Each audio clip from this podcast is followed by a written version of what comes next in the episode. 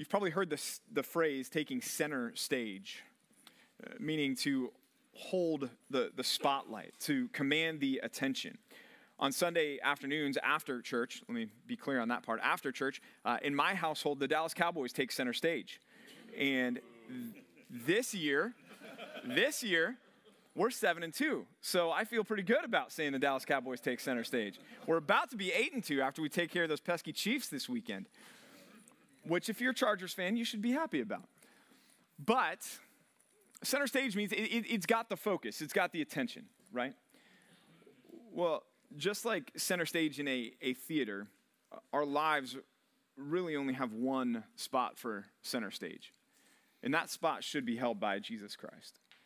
And he's the one that, so far in John's gospel, has been in the shadows. Not in the sense that he's embarrassed or ashamed, but just in the sense that it's not quite his time to emerge and to step into the spotlight, to, to take center stage during this period of his earthly ministry. And yet, in John chapter 5, as we're going to see this morning, all of that really begins to change. So, look at John chapter 5 with me, if you would, and let's begin in verse 1 says, After this, there was a feast of the Jews, and Jesus went up to Jerusalem. Well, Jesus had been where? He'd been up in Galilee because he'd just come from Samaria, and he had previously just been in the Judean wilderness baptizing. So he's in Galilee, he's there, he heals the official son, which we looked at last week. And now he's going back to Jerusalem. And he's going up to Jerusalem, even though he's going south geographically, because topographically it's elevated, right? Jerusalem is up on a, on a hill. It's the city on a hill. It's Mount Zion. So he's going up to Jerusalem for this feast. Now, we don't know which feast this is because the text doesn't tell us. So we can speculate, but it really doesn't do us a whole lot of good. But he goes back to Jerusalem nonetheless, which is going to put him back in proximity with as John so often refers to them, the Jews, the opposition to Jesus, the Pharisees, the Sadducees, the Sanhedrin, the religious leaders who didn't like what Jesus was doing and didn't like the crowds that he was amassing. And that'll certainly play a factor in our text. Verse 2 Now, there is in Jerusalem by the sheep gates, the sheep gate, why? Well, because that's where the people would bring their sheep to the, the Temple Mount to sacrifice. So there is in Jerusalem by the sheep gate a pool in Aramaic called Bethesda, which has five roofed colonnades.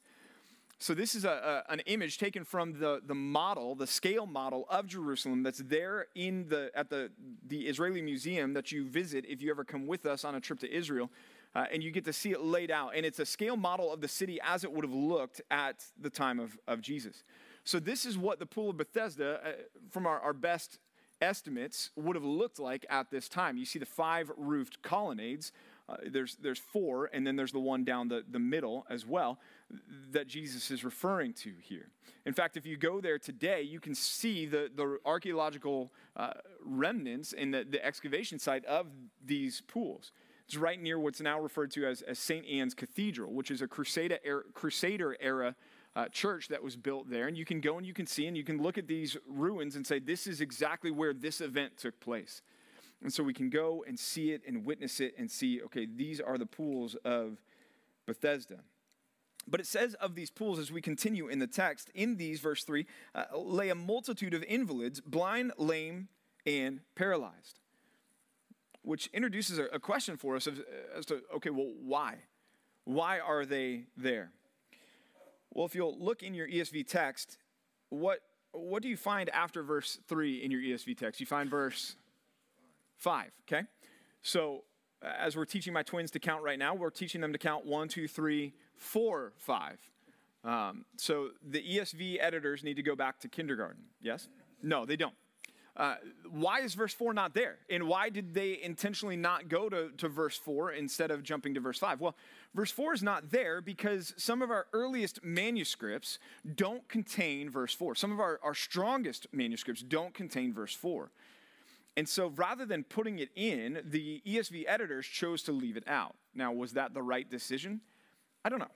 I don't know. I do think that it's probably not original to the text. However, when you look at the Holman Christian Standard Bible or you look at the New American Standard Bible, you'll find that verse 4 is in the text. However, it's bracketed or it's italicized to con- communicate the fact that, hey, you know what? This is a, a, a disputed verse. It may not have been in the original.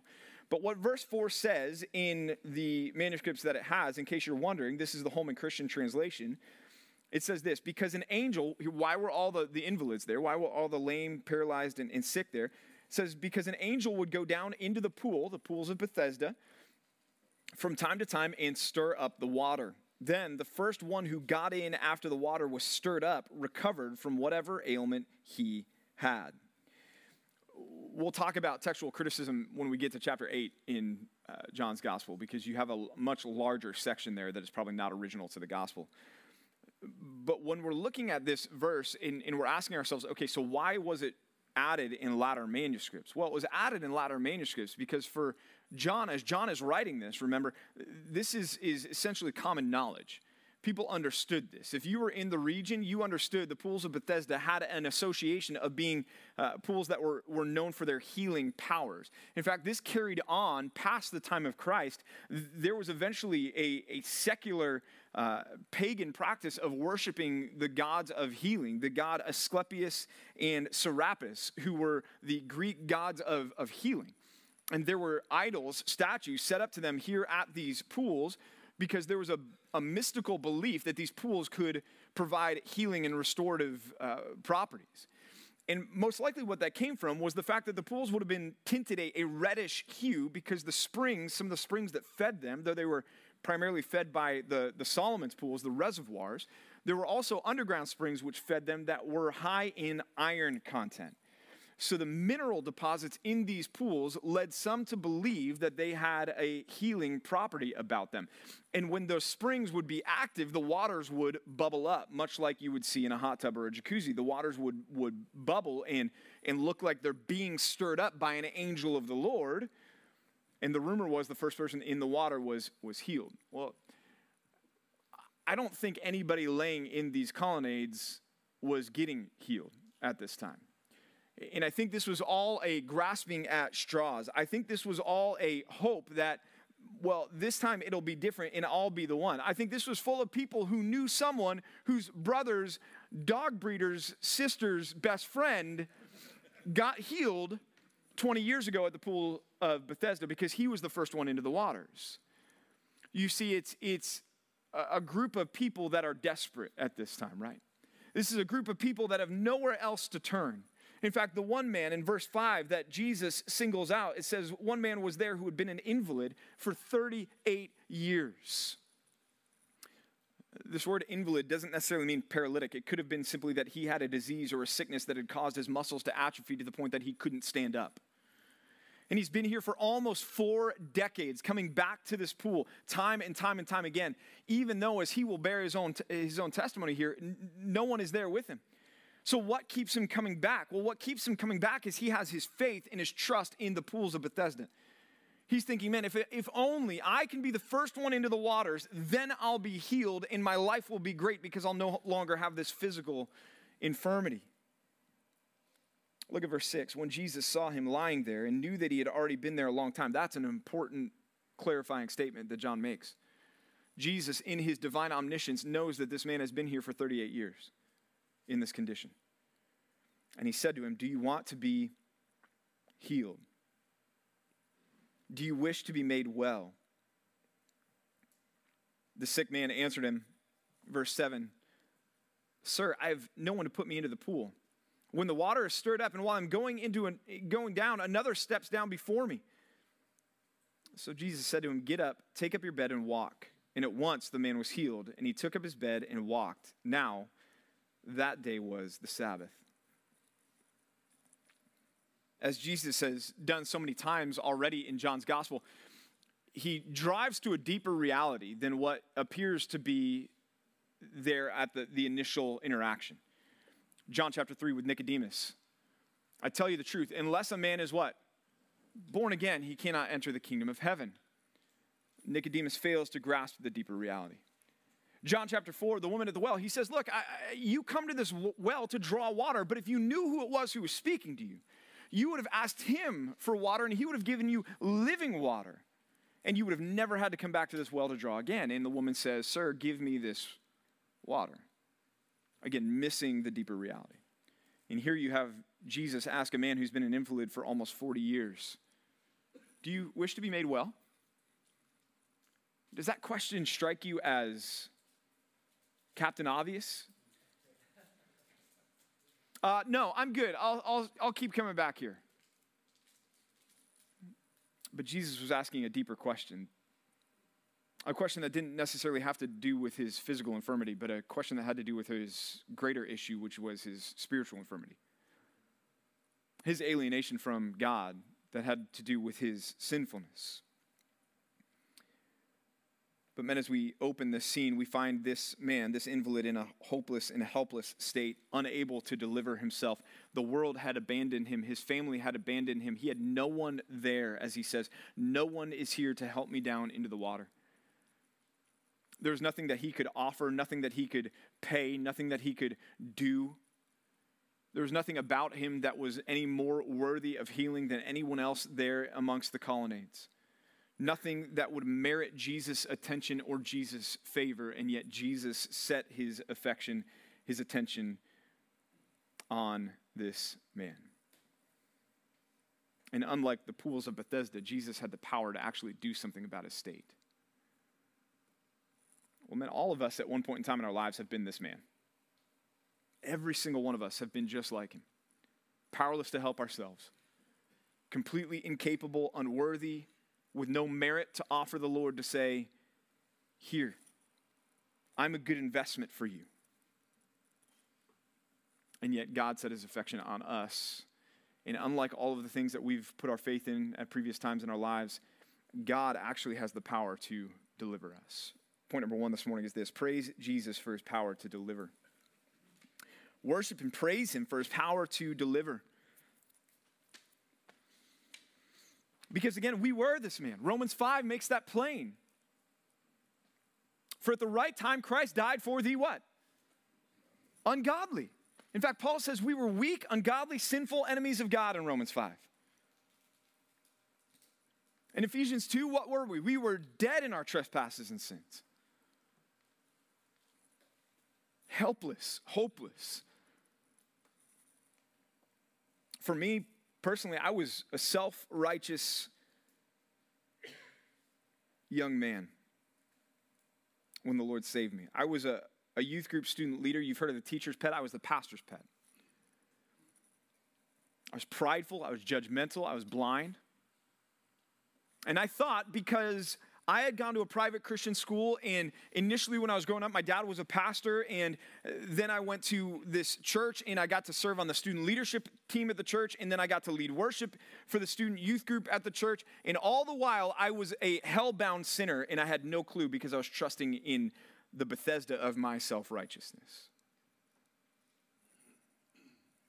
All of us have are Bethesdas that we trusted in before Jesus. And even now, we're tempted to go back and, and trust in again. Maybe it's career. You think, you know, my life will, will be fine as long as my career is good as long as I close the next deal, as long as I get the next promotion, as long as I take my company to the next level, as long as my 401k is lined up and I have my retirement plan laid out and I know how long I'm going to work and things go well and inflation doesn't tank everything, then everything is fine and this is my Bethesda. I will be good as long as this comes through for me. Coupled with that so often is money. As long as I have enough money, and maybe you're on the Bitcoin train now. As long as Bitcoin fluctuates up and not all the way down, then, then, then I'm good to go. It's going to stabilize. There's no inflation there. We're, we're good. As, as long as I can trust something, that I'll have something, that I can pay for things, well, well then I'm, I'm, I'm okay. I feel good. I feel secure. Maybe it's marriage. Maybe your confidence, your Bethesda is in your marriage being good. And you look at your wife and you think, man, we've got a good relationship. We love each other. We have date nights. Our sex life is great. Everything is going well in marriage. Marriage is so good, and we love our marriage. And, and, and your Bethesda is your marriage. You feel like I'm okay because my marriage is good.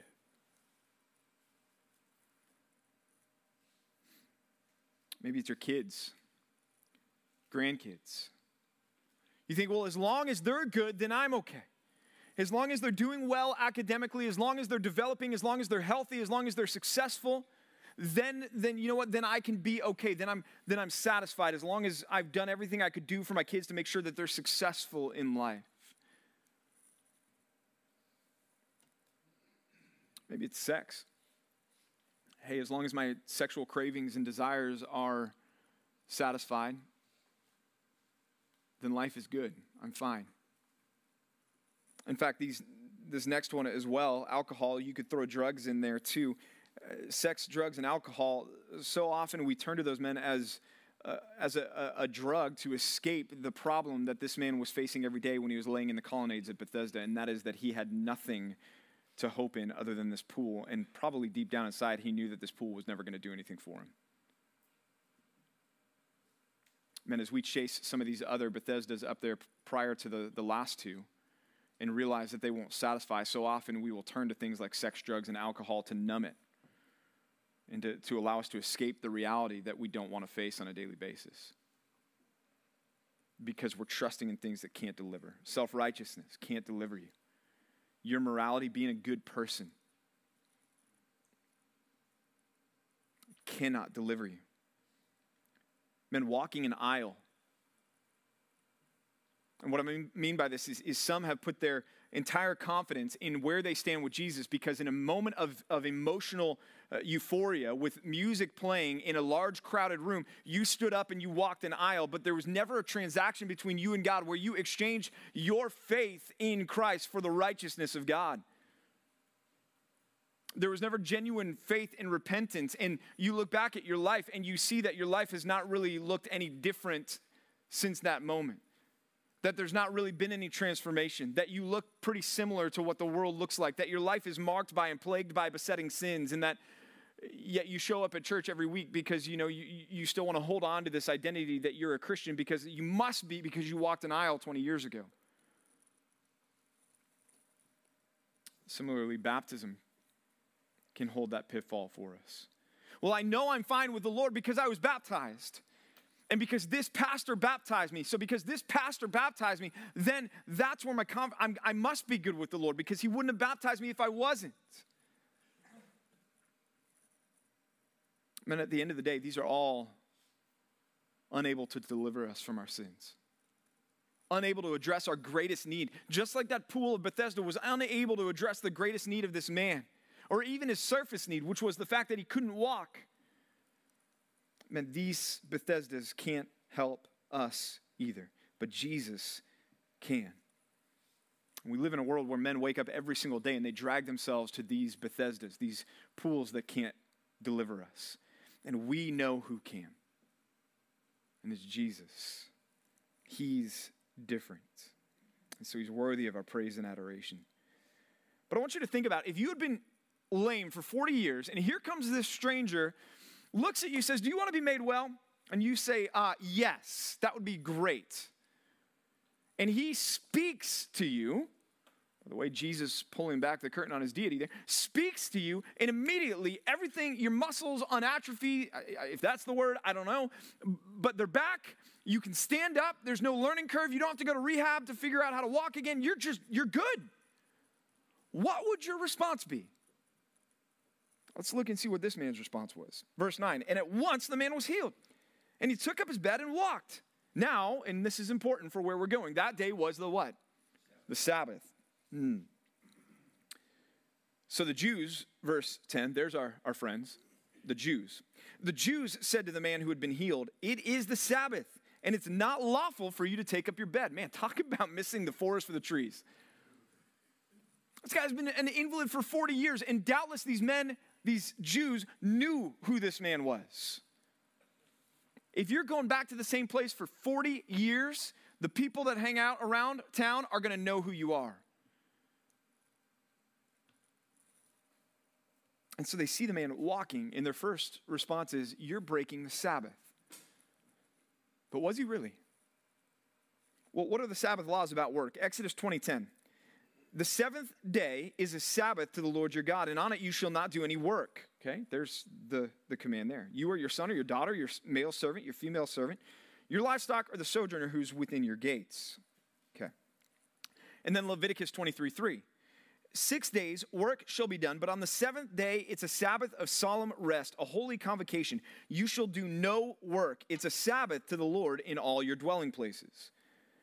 Those are the primary biblical commands about working in on the Sabbath and, and the prohibition against working on the Sabbath.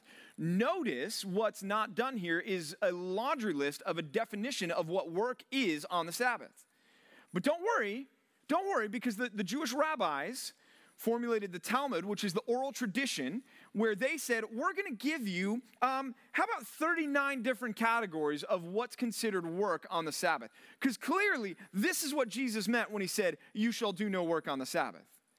We're not going to go through all 39, but if you're curious, uh, number one, no gardening at, at all on the Sabbath. So if, if that's your bag on Saturdays, you like to get up and spend some time in the garden, you're breaking the Sabbath. I hate to break it to you, men, but you've got a problem with the Jews at this point. Uh, don't clean the fruit. Grab an apple out of the fridge, you're eating it with the pesticides on because if you wash it off in the sink, hey, you're working. You're breaking the Sabbath. And clearly that's what God had in mind when he said, do no work on the Sabbath. Uh, baking, no baking. So if it's your birthday on Sunday, have your or on Saturday, have your wife bake the cake on Friday because if she bakes it on, on Saturday, then your wife is, is breaking the Sabbath. Uh, weaving or separating two threads. Don't do it. Don't tie. In fact, here you go, specifically. Don't tie a knot. You also can't untie a knot. So get your slip ons ready for, for the morning because if you're planning on wearing tie shoes on the Sabbath, then um, you're a, a, Sabbath breaker and a heathen, and you've got major issues with the, the Jews. Uh, you cannot write or erase more than, than one letter. If you write two letters, you're breaking the Sabbath. So you can write a letter to someone that just says I, period, or A, period, and that's it. It's all. But make sure you get it right the first time because if you erase it, you're done. You can't, you can't go back. You got to wait until tomorrow and then write it. You can't hammer on the Sabbath. So the honey-do lists, those are going to have to wait until Sunday because Saturday you can't do it. So there, there you go, man. If you want that out for your, your wives, tomorrow morning when she says, "Hey, would you mind hanging these pictures?" You can "I can't. I can't do it." Because the, the Talmud, the Babylonian Talmud tells me I can't do that. And she's going to look at you like you're from Mars. And, uh, and you'll just shrug and say, I'm sorry. It's just, it's the oral tradition. And then here's the one that applies to our circumstance transferring a load from one place to another. The Talmud said, if you carry something from one place to another, you're working and you're breaking the Sabbath. Specifically, here's what the Talmud says it says, One who carries out a large loaf of bread into the public grounds is culpable. You're guilty. How big is this loaf? Well, if two persons do this together, have you ever seen two people carry a loaf of bread? Like one loaf. I can't imagine the size of this. If two persons do this together, they're both innocent, provided it can be done by one of them. So you go to Costco on Saturday, you and your wife need to carry the loaf of bread together, okay? Is what it's saying. Because then you're not breaking the Sabbath because you're both sharing the load that one of you could do, so you're not really working. But, you know, if this is one of those massive loaves of bread that requires two people to carry, you can't buy it from Costco.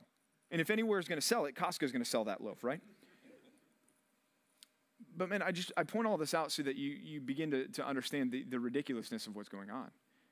This man's actually not breaking the Sabbath law. Jesus would not have commanded him to break the Father's commandments. He's standing up and he's carrying his mat. They're missing the whole point. Look at verse 11. The man, he answers them. Like, You're breaking the Sabbath. He goes, Yeah, the guy who healed me said, Take up your bed and walk. Thinking maybe that that'll be the light bulb that goes off with him. They're like, Oh, yeah, you're right. Wow, that's pretty amazing. Okay, well, we'll let you slide this one time. Not so. They said, Who's the man who said to you, Take up your bed and walk? Where is he? We want to take a, a, a word with him. Now, the man who had been healed did not know who it was, for Jesus had withdrawn. And there was a crowd in the place. Afterward, Jesus found him. So after this inter- interaction, the, the Jews, they, they go on their way. This man is there. Jesus comes back to the man now and finds him again and said, See, you are well. Sin no more, that nothing worse may happen to you. It's a difficult statement there from Jesus there's a lot of different views out there, and I can't pound the pulpit on this one and say, Thus says the Lord. But, men, I will say that the plain reading of the text implies that this man's ailment may have been a result of sin in his life. Now, let me be clear that that does not apply across the board to every situation of physical suffering or ailment. However, there are times when God will physically afflict us in response to our sin. And Jesus goes to this man and says, Sin no more, that nothing worse may happen to you, implying that what has happened to you may be a result of your sin. Again, is that 100% the answer? No, not necessarily.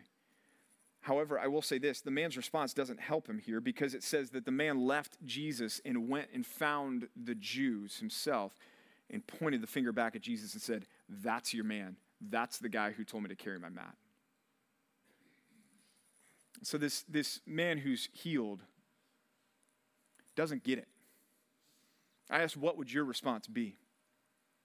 After 40 years, what would your response be to the man who caused you to walk again? Would it not be to, to cling to him, to follow him, to, to devote yourself to him and say, I want, I'm, I'm, I'm with you forever? Just out of sheer gratitude. And this man misses it. He goes back to the Jews and says, That's the guy. Don't come at me and call me a Sabbath breaker. He's your guy. You go after him. And the text says that the Jews began persecuting Jesus for breaking the Sabbath at that point.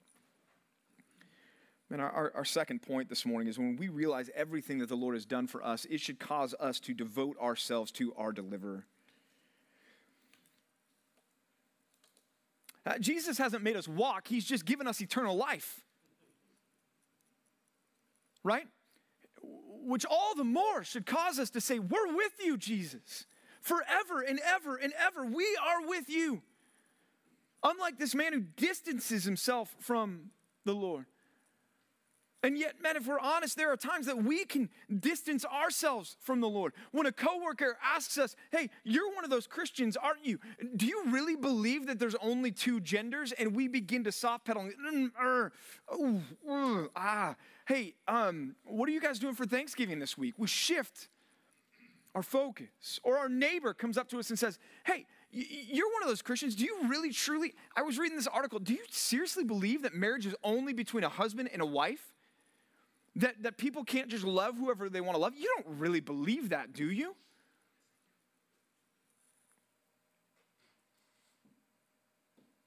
Or do we do this when the world begins to tell us what we should or shouldn't preach about in our churches? Do we distance ourselves from the one who has done so much for us, the way that this man separated himself from Jesus? Thinking, I don't want to be called a Sabbath breaker. That's the guy who did it. Again, man, let's think about what has Jesus done for us lately. Romans 8 1. There is therefore now what? No condemnation for those who are in who? Christ Jesus. You're not in Christ Jesus, you've got all the condemnation. You're in Christ Jesus, you've got none of it. Why? Because of verse 2. For the law of the Spirit of life has set you free in Christ Jesus from the law of sin and death. You're free from the law of sin and death if you are in Christ Jesus. If you're not, you are condemned by the law of sin and death. Jesus has set us free from that. Second Corinthians 5:17. If anyone is what? In Christ. If anyone is in Christ, is, is in Christ Jesus, he is a new creation. The old has passed away, behold, the new has come. If you're not in Christ, you're not a new creation. If you are in Christ, he's made you a new creation. Galatians 3:26, "For in Christ Jesus you are all sons of God through faith. You've been adopted by God the Father in Christ. If you're not in Christ, if, if you don't have Jesus, you don't have adoption. And then one more Ephesians 2:13. But now in Christ Jesus, you who were once far off have been brought near by the blood of Christ. You don't have Jesus, you are alienated, you are far from God. But if you are in Christ, what has Jesus done for you? He has reconciled you to the Father, He's brought you near to the Father. Is this enough for our devotion? I, I mean, we would have asked this man, look, you 40 years we're lying by this pool. He spoke to you, now you can walk. Is this not enough for your devotion to him? Well, the persecution ramps up against Jesus, verse 16. This is why the Jews were persecuting Jesus, because he was doing these things on the Sabbath, okay? this context continues, which is why we're taking so such a large chunk because I want us to frame it under what's with what's going on in this initial interaction because what follows from here to verse 29 has everything to do with this concept of Jesus doing this on the Sabbath because that's what draws the ire of the Jews in this situation. And this is what opens the door to Jesus beginning to step into the spotlight, which is going to ultimately lead to the cross. And so he interacts with the Jews, and the Jews come to him and they're persecuting Jesus now, going, How dare you do this and, and, and break the Sabbath? But Jesus says an amazing statement in verse 17. He says, My Father is working until now, and I am working. Okay? We read that and we go,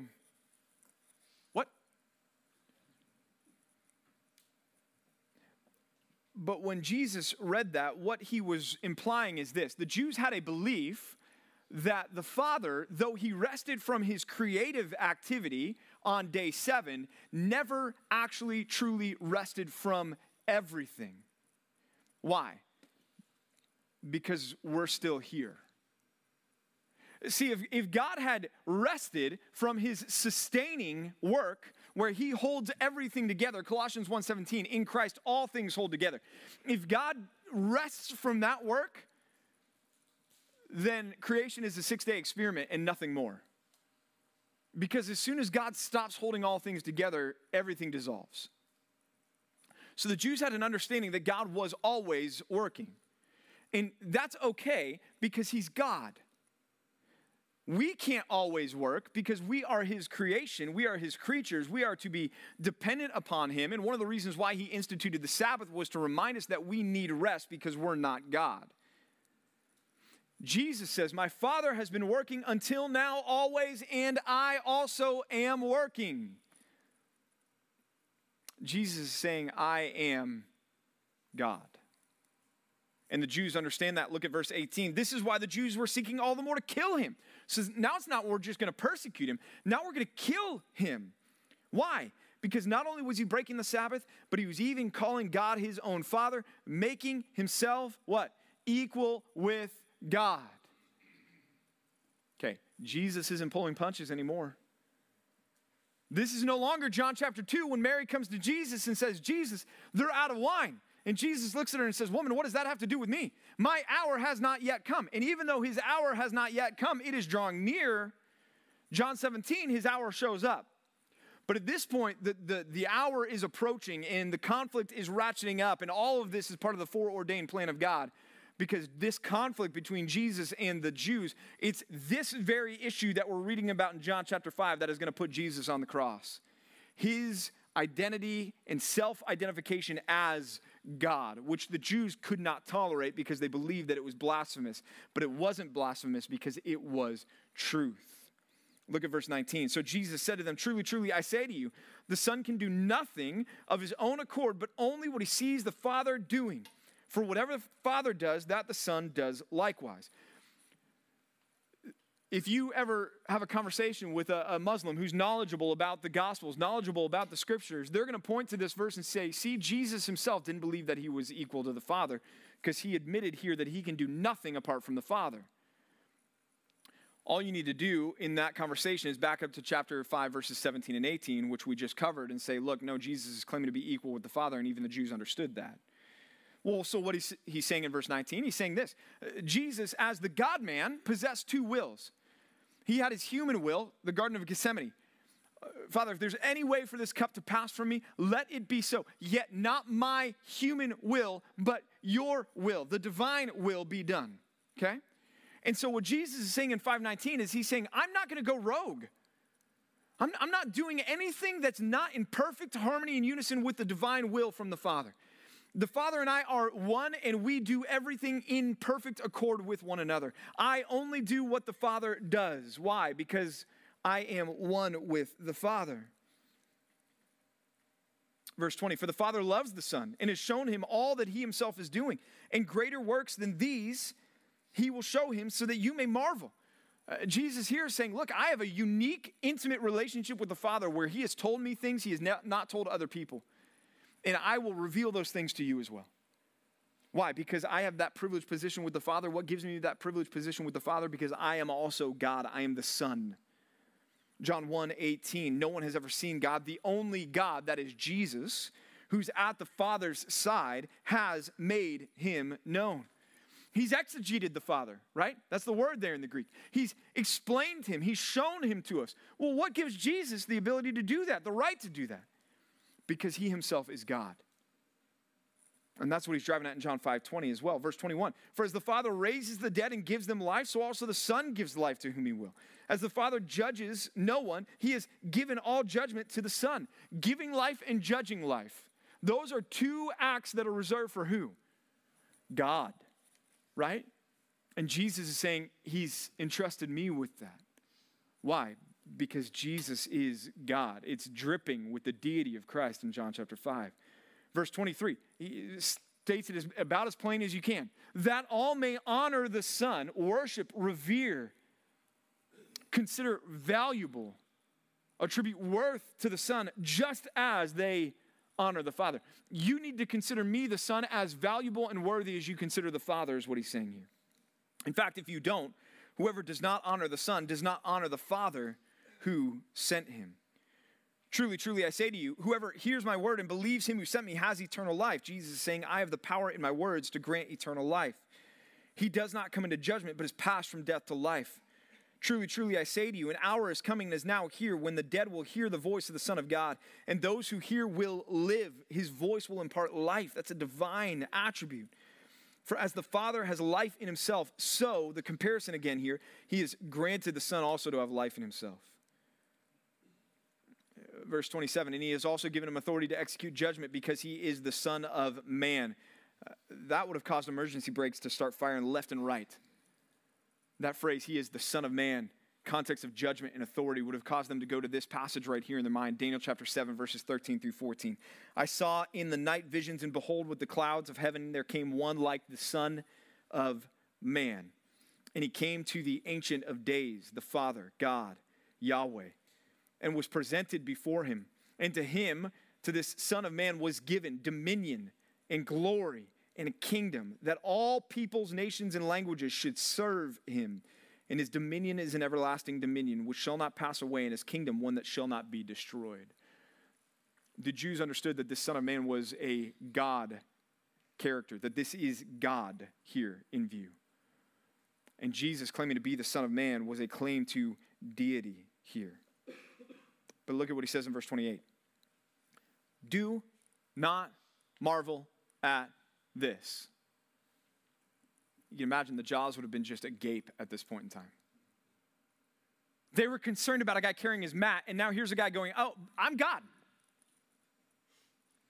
The jaws opened, the, the fists clenched, the cheeks red with fury and anger that this carpenter from Nazareth would dare claim such audacious, audacious things. But Jesus says, Do not marvel at this, for an hour is coming when all who are in the tombs are going to hear his voice, my voice, and come out.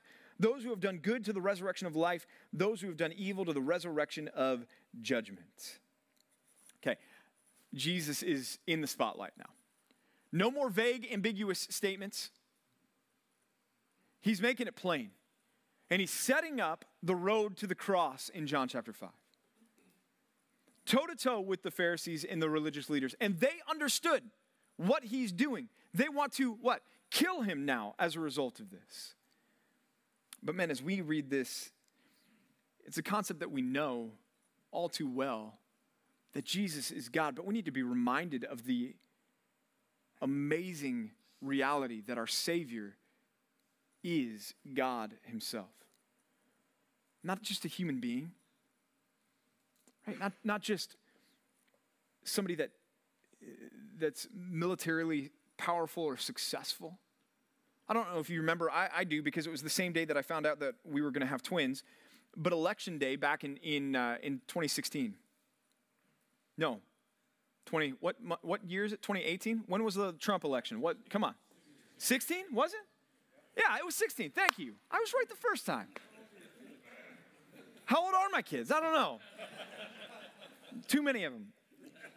But I remember it was the same day we found out we were having twins that we found out that Trump got elected. And my father in law said, What's more unlikely, that Trump got elected or that you guys are having twins? And honestly, we didn't know at the time.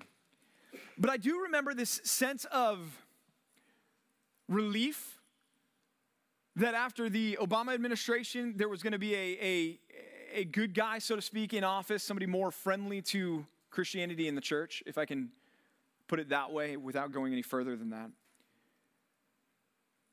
Men, if, if, if we get excited about a politician in office, how much more excited should we be about the fact that this is our Savior? He's God. He's God. Not some military general, not somebody who's going to have a term limit. Jesus has no term limit as your Savior because He's the eternal God. And as we think about that, as we think about this whole concept, that is, He's got the power to deliver us, which should cause us to worship Him. He does and has delivered us, which should cause us to be devoted to Him. And then finally, He's revealed Himself as God to us, which should cause us finally to commit ourselves fully to Him in submission. Point number three commit yourself fully to Jesus as Lord. Because our Savior is God.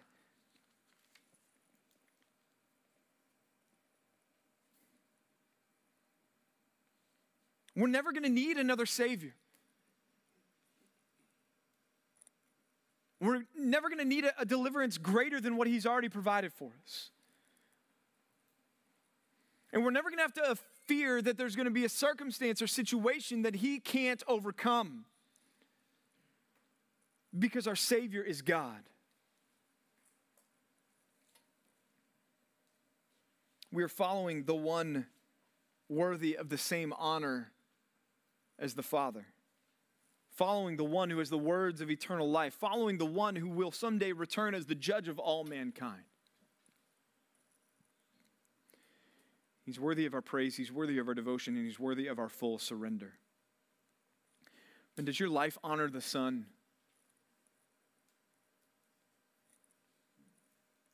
Is your marriage honoring Jesus right now?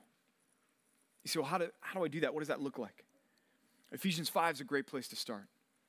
Husbands, love your wives as Christ loved the church and gave himself up for her. Are you loving your wife in a sacrificial manner? Are you loving your wife in a way that she is more like Jesus because of your love for her than she would be if she wasn't married to you? It's a way that you can honor the Lord in your marriage. Are you honoring the Lord, men, those of you with, with kids at home still, in the way that you are parenting? There's a command from Paul to fathers Fathers, do not provoke your children to anger. Men, are you guilty of provoking your children to anger? Men, when you discipline your children, are you disciplining them because they annoy you or because you care about their standing before God? Are you honoring Jesus, men, in your thought life? What you allowed to, to fill your mind. And I'm not just talking about impure or immoral thoughts. Certainly there's that arena. But I'm talking even about the, the anxious thoughts that we will entertain,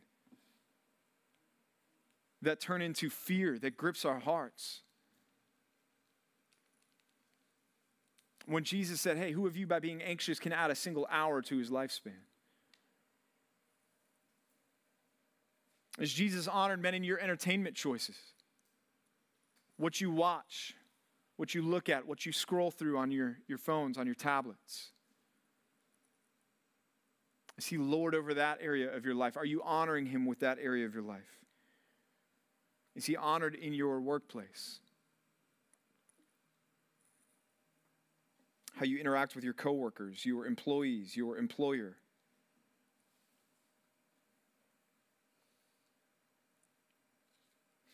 This is Jesus, and he's God, and he's worthy of this. I, I wonder what the disciples were doing during all of this. Because they must have been sitting back just kind of watching. And imagine kind of leaning over going, Can you believe this guy's on our team? Can you believe we get to follow this guy? Man, if they were that excited about Jesus, not even knowing half of it, how much more excited should we be about the fact that not that Jesus is on our team, but that we're on Jesus' team?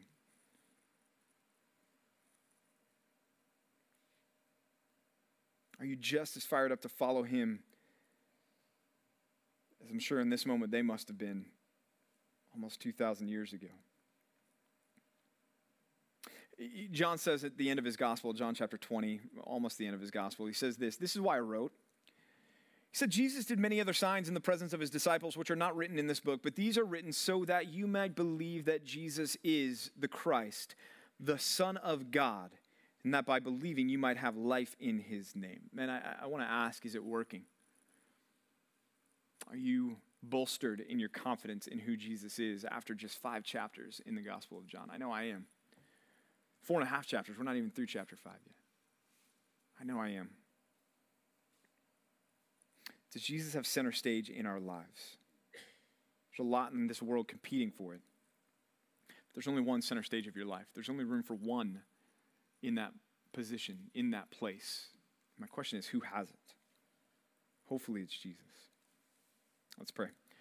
God, we're thankful for Christ, thankful for salvation, thankful for deliverance, thankful that He is God, thankful that uh, there's not a, a, a situation where we're going to need another Savior down the road. But even as the writer of Hebrews says in Hebrews 7:25, he ever lives to make intercession for us right now. We thank you for that reality. Pray that we would praise him, devote ourselves to him, and submit to him as our Lord, and follow him all the days of our lives until you call us home to be with you. We pray in Jesus' name. Amen.